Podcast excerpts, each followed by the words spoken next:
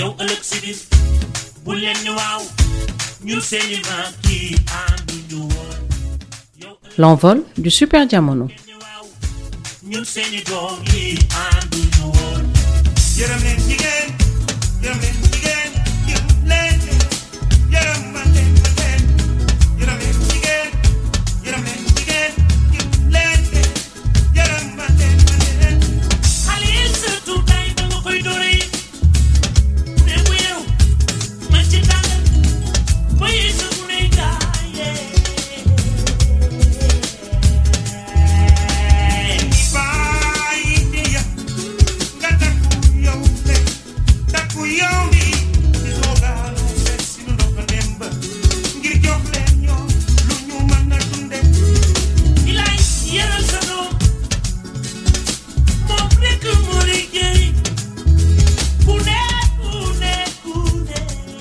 L'histoire commune d'Omar Penn et Youssou commence en 1975 sur la route nationale 2 dans un minicar qui prend la direction de la capitale du Nord, Saint-Louis du Sénégal. En effet, dans ce véhicule, on retrouve une bonne partie de l'élite musicale sénégalaise. La raison de ce déplacement collectif, l'hommage à un de leurs collègues disparu tragiquement, Papa Samba Diop, Dimba. Youssou Ndour est dans sa 16e année, Penn dans sa 20e. Ce sont les deux plus jeunes artistes à participer à l'hommage. Et c'est le droit d'aînesse qui va leur imposer de s'asseoir l'un sur l'autre à tour de rôle, faute de place suffisante dans le car. Arrivé à Saint-Louis, Omar Penn se rend compte que la tenue qu'il portait avait subi les affres de sa gourmandise, lui qui passa tout le voyage à grignoter. Et c'est Youssou qui vola alors au secours de son nouvel ami en lui prêtant une tunique propre. La tunique de l'amitié. Leurs chemins se croiseront plusieurs fois après cet événement. Mais c'est le jour du baptême du fils aîné de Penn, Hassan, que les deux artistes chanteront ensemble pour la première fois sur scène. En effet, le Super Diamono avait choisi de célébrer l'heureux événement au cœur Giraffe et Youssou avait honoré Penn de sa présence. Le hasard de la vie voudra ensuite que Youssou se lie d'amitié avec celle qui deviendra la femme de Penn, sa muse Banna Ndiaye. Au point que quand Youssou deviendra papa à son tour d'un petit garçon, Biran, c'est Banna qui portera le bébé lors du baptême. Et c'est au milieu des années 80 que l'amitié entre les deux nouvelles stars de la musique commencera à être mise à rude épreuve. Car la concurrence entre les deux groupes de légendes que sont le Super Diamono et le Super Étoile devenait de plus en plus féroce. Plus de la part des fans que des musiciens eux-mêmes, il faut le dire. Car ce que l'on ne savait pas, c'est que beaucoup de musiciens des deux formations entretenaient des relations très fortes. Des matchs de foot endiablés opposaient même annuellement les membres du Super Diamono et du Super Étoile. L'enjeu symbolique bélier qu'ils partageraient lors d'un repas. Mais les fans des deux bords ne l'entendaient pas de cette oreille et nourrissaient le fantasme d'une inimitié farouche qui rendrait impossible toute collaboration entre les deux stars. Certes, la rivalité était de mise, mais rien de rédhibitoire. Et au début de l'année 1996, après bien des péripéties, par l'entremise de Banadia et d'autres personnes proches des deux orchestres, Omar Penn et Youssou Ndour s'assoient et acceptent l'idée d'un album commun.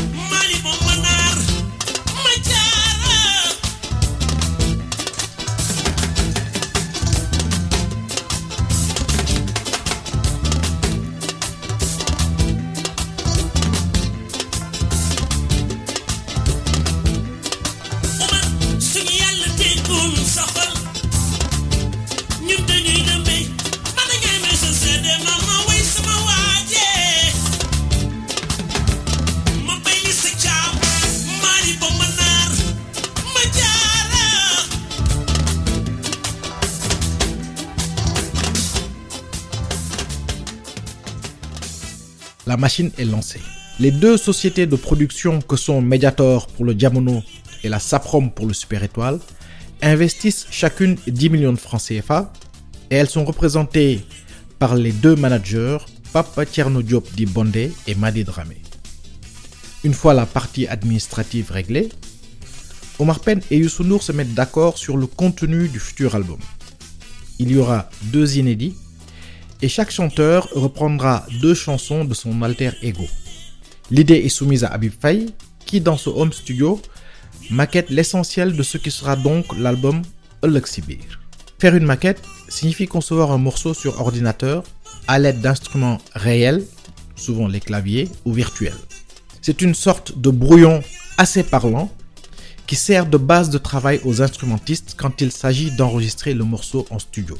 Et c'est donc Habib réalise cette maquette et la soumet aux deux boss qui valident ce travail préparatoire. Les orchestres se retrouvent communément au studio Hippie pendant 4 jours dans le courant du mois de mars 1996. Les deux chansons choisies par Omar Penn sont Tongo et Indépendance. You, quant à lui, pioche Silmaha et Danan dans le répertoire du Super Diamond. Les deux chansons inédites et coécrites par You et Penn sont Biir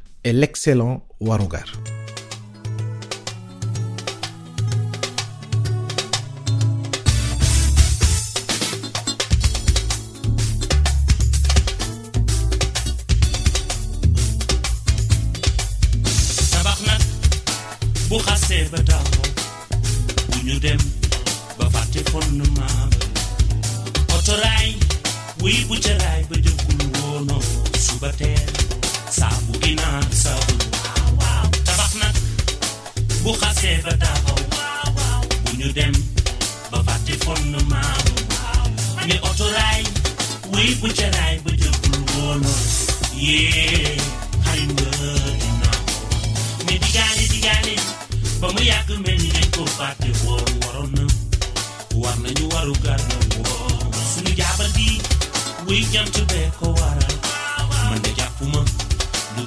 isogo ane cebobutan gonon ne kine waru be ko ye harin ngëduna digali, mi digale digale ba ko ye harin ngë balula baalu la bas sulla nirma be nikune amna lumu mohamed boka nitku am ak nitku ñaka sayna fiyoma basa sulla nirma re sakuloma badula nirma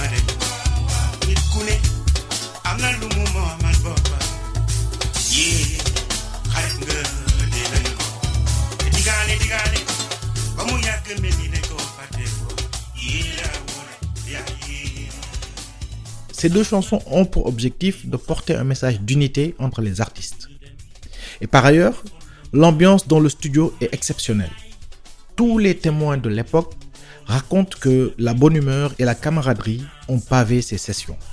Une fois l'enregistrement terminé, les finitions sont gérées par Ousmane Sow et Faye. Et la production de cassettes peut alors commencer. La date de sortie est annoncée et ce sera donc le 18 avril 1996. Autant vous dire que, de mémoire de mélomane, aucun album n'avait été autant attendu. Ce jeudi 18, la cantine B224 appartenant à la légende des distributeurs Tala Diagne est assaillie dès les premières lueurs du jour. On s'arrache littéralement le Xibir et il s'en vend énormément. L'album est accueilli très favorablement et les fans des deux bords ne peuvent s'empêcher de mettre chacun en avant son favori. Chasser le naturel, il revient au galop.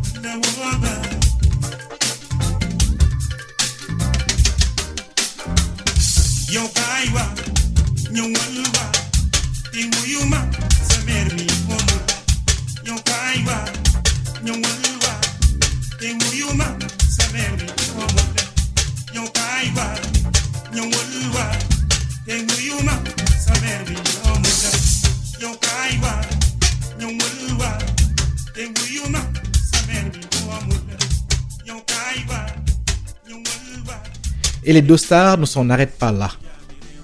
Pour symboliser cette union artistique, ils décident d'organiser un concert et retiennent la date du samedi 1er juin 1996.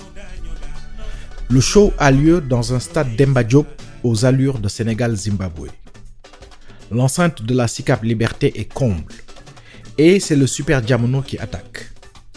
Au grand désespoir des fans et des musiciens, le son est médiocre. Ce n'est qu'à la fin de leur prestation que les techniciens de la SAPROM, société de production de Youssou N'Dour en charge de la partie technique, parviennent à régler ce problème. La prestation du Super Étoile qui suit se déroule donc sans accroc, ainsi que les deux chansons communes à You et Pen.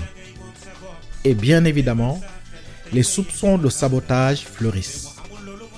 Les Hamon Nanyuko succédant au Youssou Mokotei. La vérité est que Youssou lui-même était dans tous ses états. Et il passa une soufflante mémorable aux responsables de la partie technique. Il ne s'arrête pas là, car le lendemain du concert, il se rend au domicile de Penn pour lui donner des explications claires sur ce qu'il s'était passé. Penn et son entourage n'en prennent pas ombrage. Et l'histoire se chargera de démontrer bien des années plus tard que ce qui lie Omar Penn et Youssou est bien plus fort que la musique.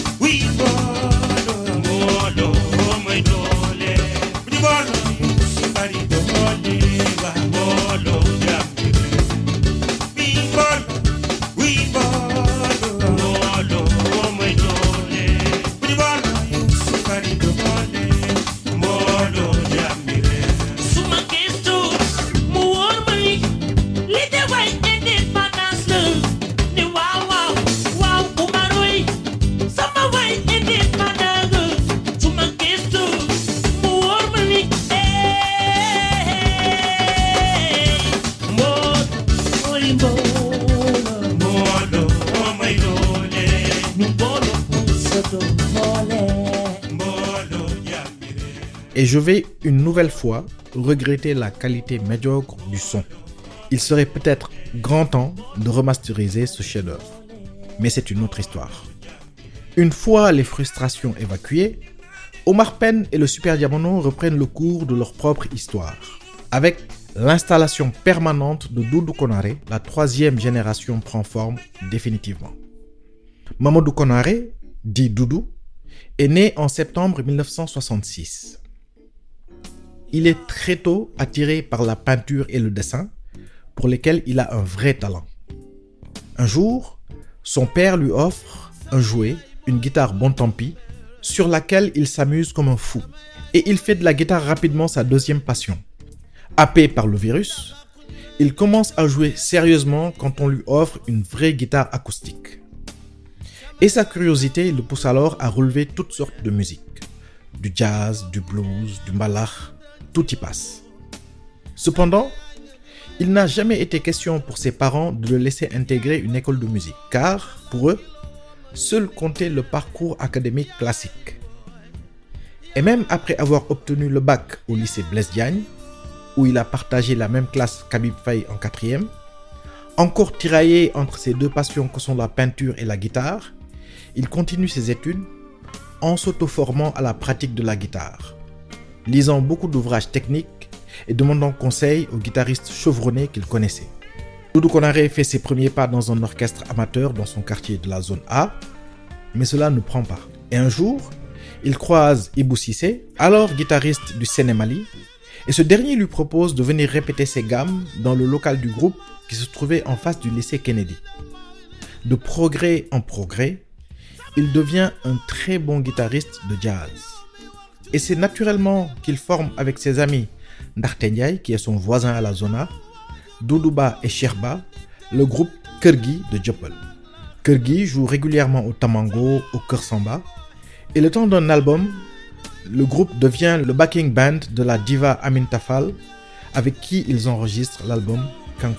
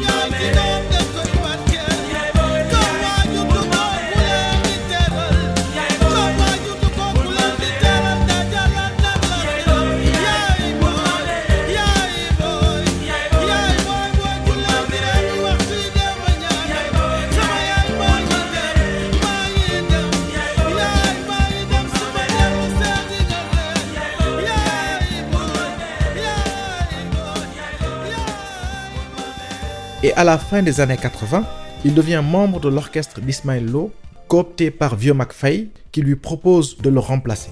Il reste un peu moins de deux ans, collabore avec Dembadia, puis Kinelam. Le Super Diamono fait appel à lui de manière définitive en 1996 après l'album Derby, car Kinelam et Doudou Konaré n'étaient pas sur la même longueur d'onde artistique. Précisons qu'avant de rejoindre le groupe de Derkley, il jouait de temps en temps avec eux depuis la refonte de 1990, remplaçant Sow régulièrement. Par ailleurs, sa philosophie musicale a toujours été en adéquation avec l'ouverture du Super Diamono. C'est donc une collaboration naturelle qui démarre, d'abord à titre ponctuel sur l'album 20 ans déjà, puis officiel dès l'album Direct from Dakar.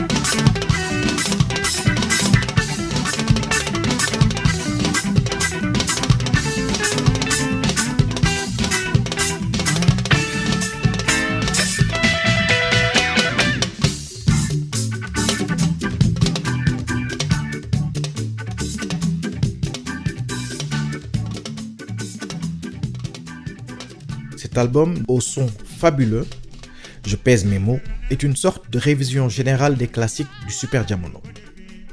Il est enregistré dans les conditions du live, dans les studios Real World, bijou technologique créé par Peter Gabriel en 1989. Ce dernier utilise la somme de ses expériences pour créer le studio idéal, à proximité de la ville de Box en Angleterre, située à 190 km de Londres. Sa principale exigence était alors que le studio se situe à côté de l'eau, afin de garantir un environnement apaisé aux musiciens qui viendraient y enregistrer.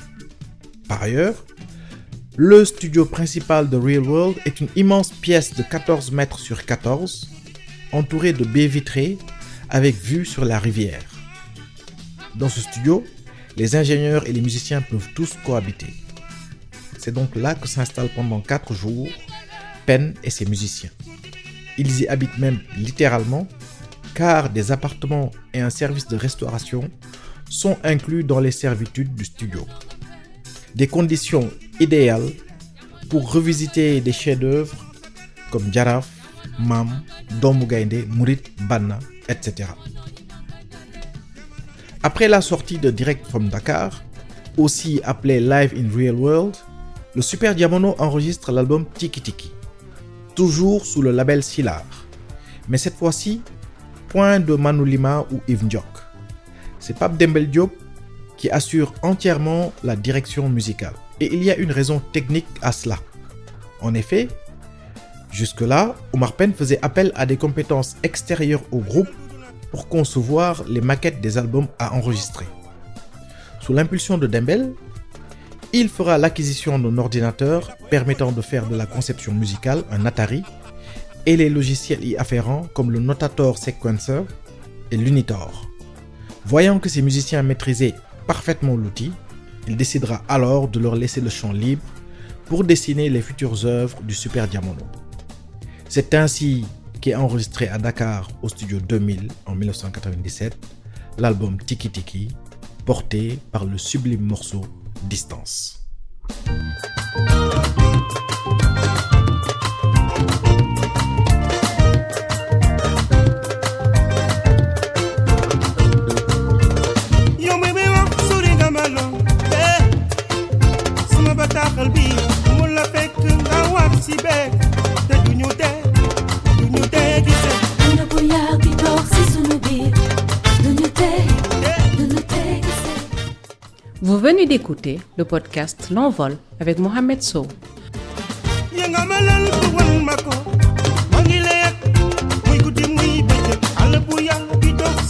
Biir a duñu dee duñu dee gisee Retrouvez L'Envol et L'Envol du Rossignol sur votre plateforme de podcast préférée, mais aussi sur YouTube et sur du Coca-Lam. maa